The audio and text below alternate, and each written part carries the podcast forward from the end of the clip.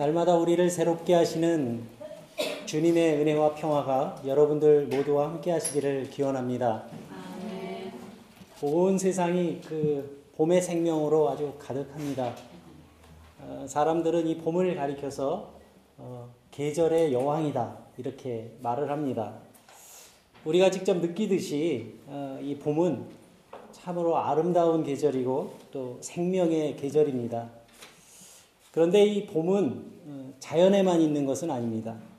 네, 우리 인생에도 봄이 있고 또 우리 신앙에도 어, 봄날이 있습니다. 저는 오늘 함께 봉독하신 이 아가서의 말씀을 통해서 하나님께서 오늘 새봄을 맞이한 우리들에게 하시는 그 말씀에 귀 기울여 보고자 합니다. 나의 사랑, 나의 어여쁜 자야, 일어나 함께 가자. 겨울도 지났고 비도 그쳤고 지면엔 꽃이 피고 새의 노래가 들려온다. 봄을 노래하는 아름다운 찬미의 노래입니다. 그 신랑이 사랑하는 그 연인을 아름다운 봄 동산으로 함께 가자고 말하고 있습니다. 봄은 만물이 소생하는 계절입니다. 얼었던 땅이 다 녹아지고 또 나무에는 새싹이 돋아납니다. 땅에서는 새로운 생명들이 움터오릅니다. 그래서 봄은 생명의 계절이고 또 소생의 계절이고 부활의 계절입니다. 봄은 새롭게 시작하는 희망의 계절인 겁니다. 이른 봄에 밭에 나가 씨를 뿌리는 농부는 가을의 풍성한 수확을 기대하면서 소망을 가집니다. 그래서 우리는 인생을 계절에 비유하곤 합니다. 10대와 20대는 인생이 봄과 같다. 이렇게 말합니다.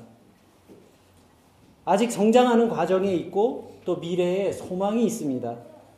그리고 30대는 청년의 시대이고 또 계절로는 어, 여름이라고 이렇게 말합니다. 아주 왕성한 그런 계절입니다. 그리고 40대, 50대는 이제 인생의 가을을 맞이하게 됩니다. 수학의 계절입니다. 아름다운 열매를 맺어서 모든 것이 이제 정리되어 가는 그러한 시대입니다. 그리고 60대, 70대에는 이제 인생의 겨울을 맞이해서 또 인생을 마감해야 될 때가 어, 되었다는 그런 의미를 가지고 있습니다. 사랑하는 교우 여러분, 봄은 분명히 따뜻하고 아름다운 계절인 겁니다. 그렇지만 이 자연에만 이 봄이 있는 것은 아닙니다. 우리의 신앙에도 봄날이 있습니다. 오늘 말씀에서 이 시인은 겨울이 지나고 비도 그쳤으니 이제 노래소리가 들려온다. 사랑하는 자야, 어여쁜 자야, 일어나 함께 가자. 이렇게 노래합니다. 이제 겨울이 다 지난 겁니다. 히브리의 말로 이 겨울은 쉐타우라는 어, 단어를 사용하는데 이 단어는 이 답답하다는 뜻입니다. 답답하다.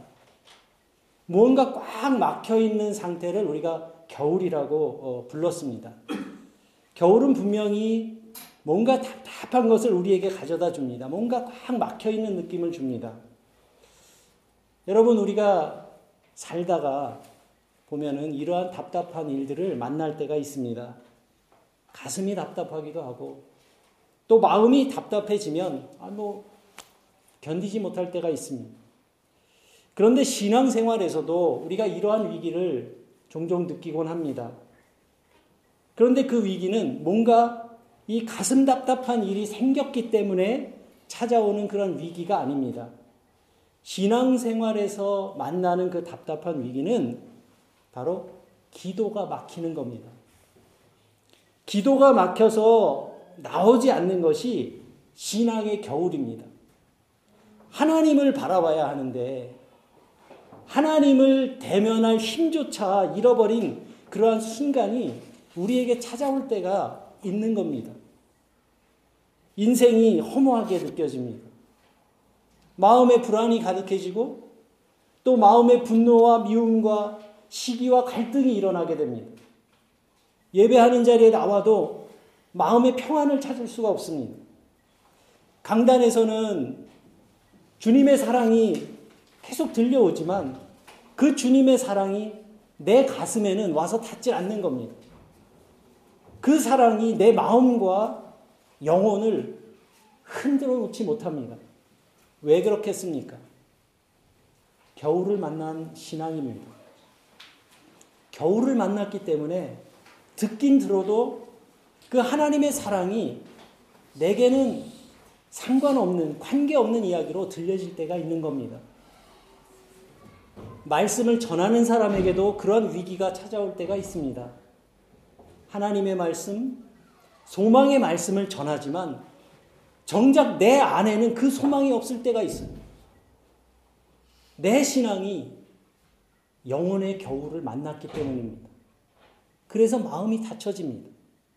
마음이 닫혀지고 내 심령이 닫혀지고 기도가 막혀지고 찬송이 닫혀지고 모든 것이 닫혀집니다.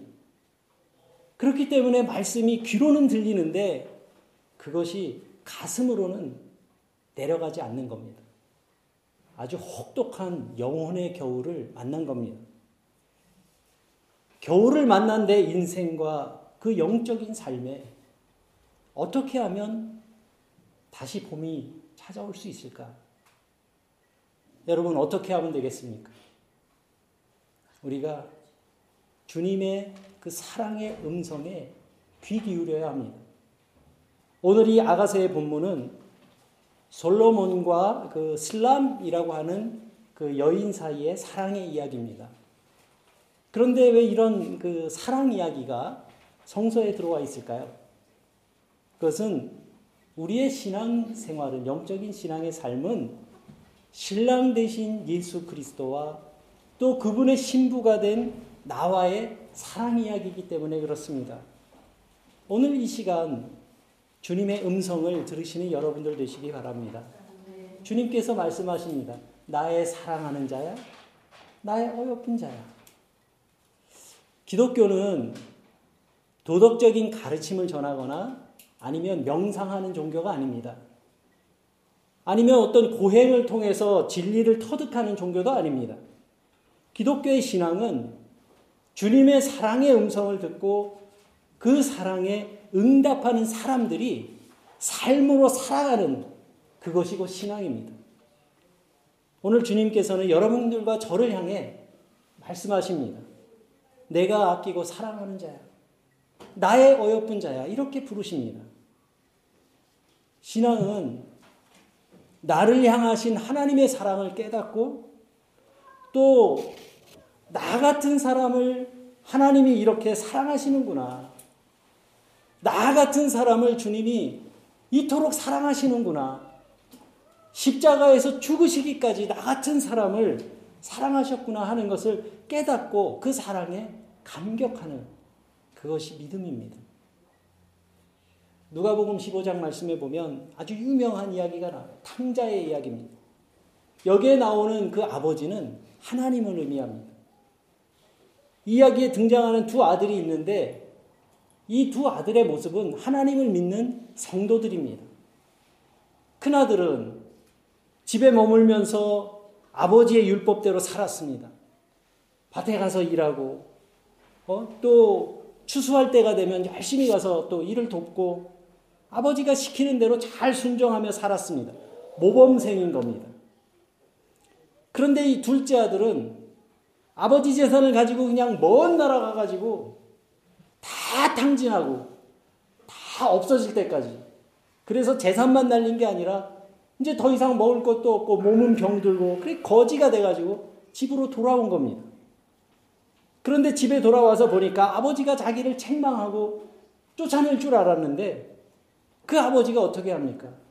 하인들을 시켜서 그의 옷을 갈아입히고 목욕을 시키고 새 신발을 신겨주고 가락지를 끼워주고 하면서 그 아들을 부둥켜 안으며 죽었다가 내 아들이 죽은 줄 알았던 내 아들이 다시 돌아왔구나 하면서 그를 안아줍니다.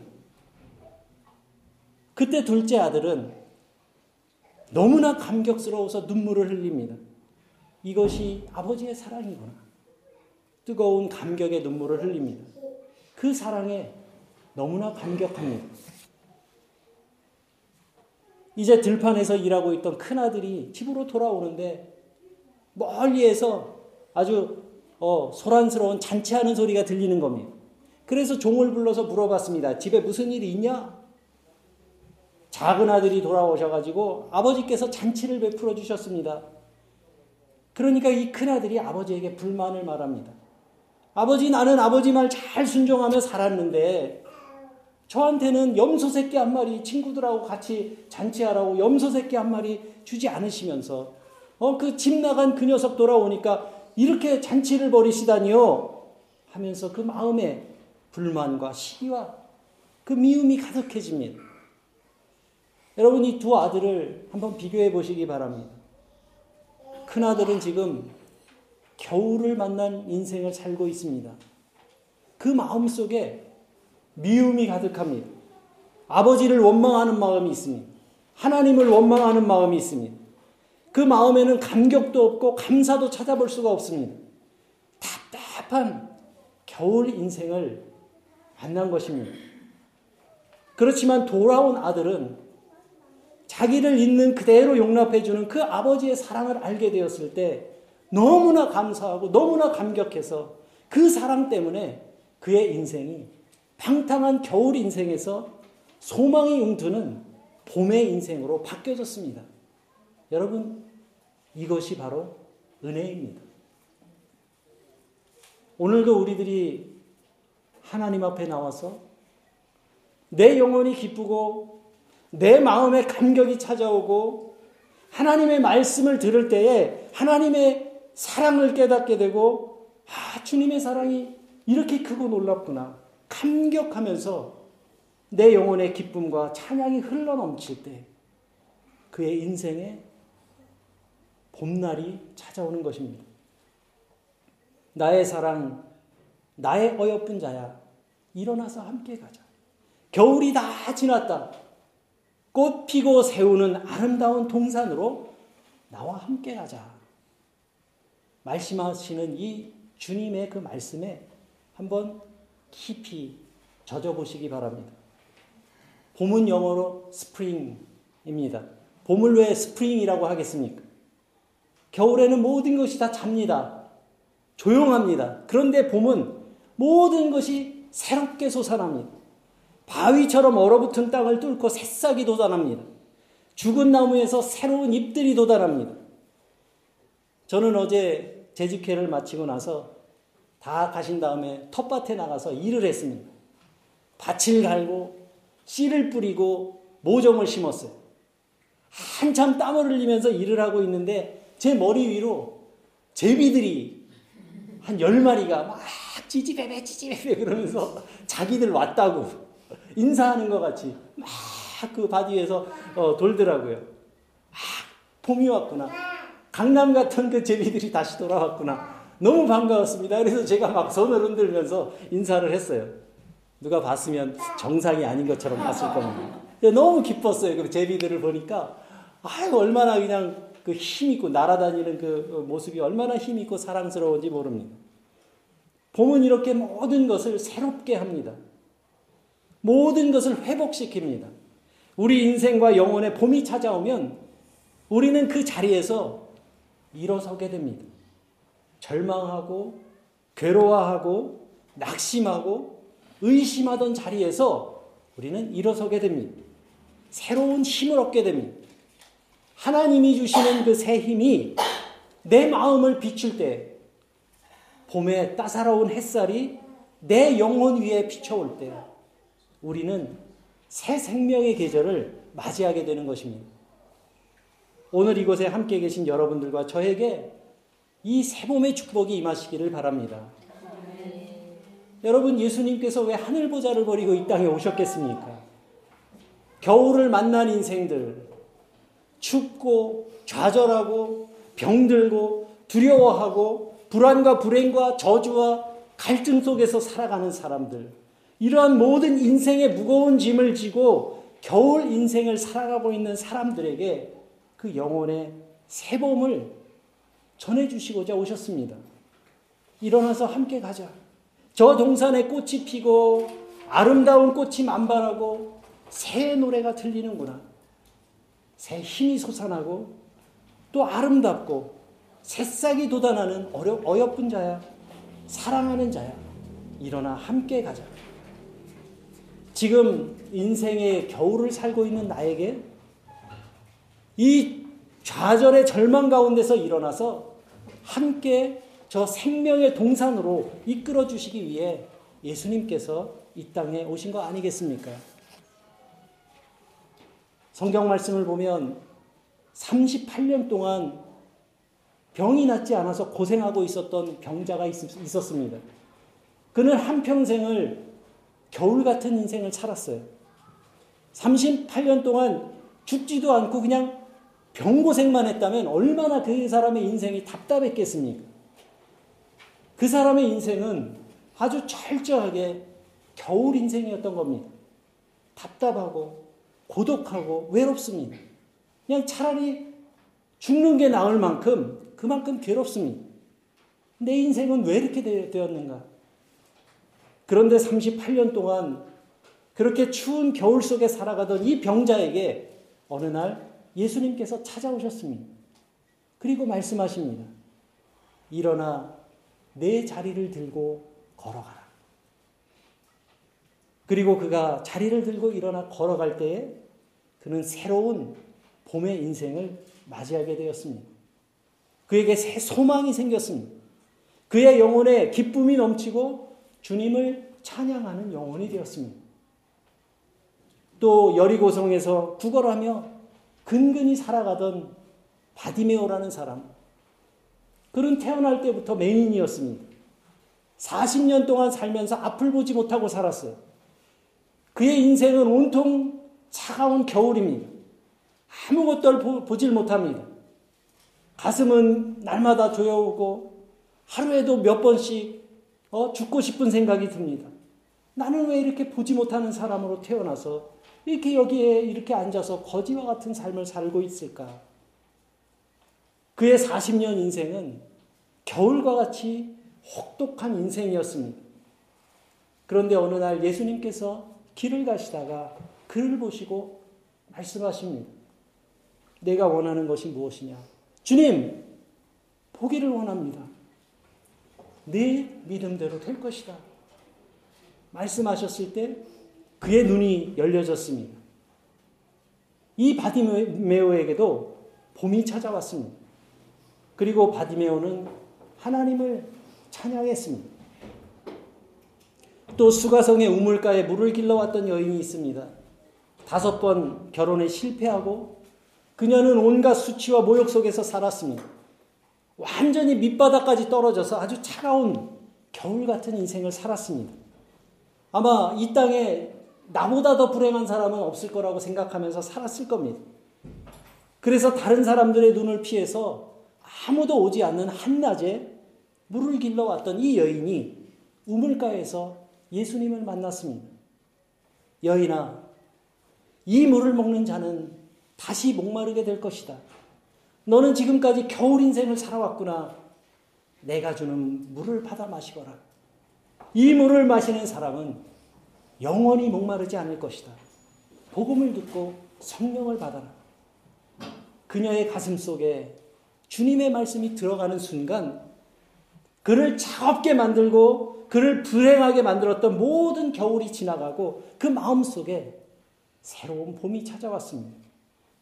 그래서 그녀는 그 즉시 물동이를 팽개치고 마을로 뛰어가 내 인생의 봄을 맞이하게 해준 그 주님을 만나보라고 사람들에게 큰 소리로 외치는 증인이 되었습니다. 예수님께서는 이 땅에 절망하고 낙심하며 겨울 인생을 살아가는 사람들에게 소망의 새봄을 주시기 위해 사랑으로 오셨습니다. 사랑하는 유로룩스 교우 여러분, 우리가 신앙생활을 하다 보면 항상 봄날 같은 그런 믿음만 있는 것은 아닙니다. 어느 때는 나도 모르게 마음의 의심이 찾아올 때도 있고, 또 때로는 회의감에 빠질 때도 있고, 또 어둠과 절망 속에 빠져서 겨울과 같은 인생을 지날 때가 있습니다. 영혼에 흘러 넘치던 그 기쁨과 감사의 기도가 어느 날 꽉 막혀버리고 가슴이 답답해서 견딜 수가 없고 말씀이 내 마음에 와서 닿지 않고 굳게 닫혀진 그런 마음이 되는 그런 겨울 인생을 우리가 지날 때가 있습니다. 그렇지만 주님께서는 오늘도 우리를 향해 말씀하시며 초대하십니다. 나의 사랑, 내 어여쁜 자야. 일어나서 함께 새 봄의 동산으로 함께 가자. 이제 겨울이 지나지 않았느냐? 지금 이 시간 답답한 겨울을 지나고 있는 그런 분들에게 주님의 위로가 함께 하시기를 기원합니다. 그리고 여기에 있는 우리들뿐만 아니라 답답한 그 한국의 현실에서 소망의 봄을 기다리며 또 기도하고 수고하는 분들에게도 봄날이 찾아오기를 기원합니다. 주님께서 답답하고 괴로운 겨울을 지나 희망이 넘치는 동산, 꽃의 아름다운 향기가 진동하는 그러한 행복한 동산으로 우리를 이끌어 주시기를 간절히 소망합니다. 그곳은 달고 시원한 샘물이 솟아나며 향기로운 열매가 있는 곳입니다. 생명의 기운이 가득한 동산입니다. 그곳에는 평화가 있습니다. 그곳에는 기쁨이 있습니다. 그곳에는 소망이 있습니다. 이 동산에 주님과 함께 머무시는 저와 여러분들 되시기 바랍니다. 우리는 이 주님의 사랑을 가볍게 생각하면 안 됩니다. 주님의 사랑은 아가페의 사랑입니다. 조건 없는 사랑입니다. 우리는 주님을 배반할 때도 있고, 주님을 실망시킬 때도 있지만, 나를 포기하지 않으시고, 끝까지 사랑하시는 분이 하나님이세요. 그 증거가 바로 십자가입니다. 아직 겨울 잠에서 깨어나지 못한 채 낙심과 절망 가운데 살고 있는 분이 계시다면 오늘 이 말씀이 여러분들에게 위로가 되고 소망이 되는 말씀이 되기를 바랍니다. 주님의 사랑을 체험해야 돼. 일찍이 이 사랑을 체험했던 사도 바울은 감옥에 갇혀서도 찬송하고 매를 맞으면서도 찬송하고 사람들이 막 죽이려고 쫓아다닐 때도 거기서 찬양했습니다. 왜 그렇습니까? 바울에게는 영혼의 겨울이 이미 지나갔기 때문이에요. 담에색으로 가는 길 위에서 부활하신 예수님을 만난 그 바울이 묻습니다. 주님, 누구십니까? 내가 핍박하는 예수다. 바울이 깨닫게 된 것은 이 주님이 나를 사랑하시는구나. 그거 한 가지밖에 없습니다. 내가 너를 사랑한다. 그래서 봄에 인생을 만났던 사도 바울에게서는 이 감옥에 갇혀서도 봄이요. 매를 맞아도 봄이었던 겁니다. 여러분 이런 기쁨과 소망과 믿음이 저와 여러분들에게도 함께 하기를 바랍니다. 내 어여쁜 자야 일어나서 함께 가자. 겨울이 지나고 비도 그쳤다. 이제 우리 영혼의 이 계절에서 그리고 우리가 마주친 현실에서 답답한 겨울이 지나가야 할 줄로 믿습니다. 이제 생명의 기운이 충만한 믿음의 동산에서 주님과 더불어 마음껏 거닐며 또 영혼의 봄을 만끽하시는 저와 여러분들 되시기를 주님의 이름으로 간절히 축원합니다. 오늘 주신 말씀을 새기며 새김의 기도를 드리겠습니다.